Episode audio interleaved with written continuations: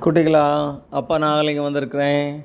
ஒரு சமயம் அக்பர் மகாராஜா பீர்பாலை பார்த்து கேட்குறாரு உங்கள் புத்திசாலித்தனத்துக்கு காரணம் என்ன? எப்படி இவ்வளோ புத்திசாலியாக இருக்கிறீங்க? அப்படின்னு கேட்டார்ப்பா.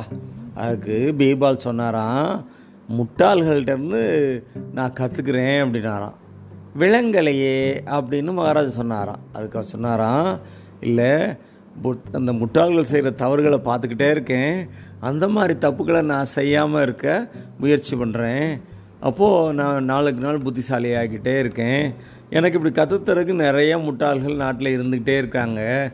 அதனால நான் புத்திசாலியாக இருக்கேன் விவேகமாக இருக்கிறேன் அப்படின்னு பீர்பால் சொன்னாராம்ப்பா. இன்னொரு நாள் இன்னொரு கதையோட உங்களை வந்து அப்பா இன்னொரு நாள் சந்திக்கிறேன். நன்றி வணக்கம்.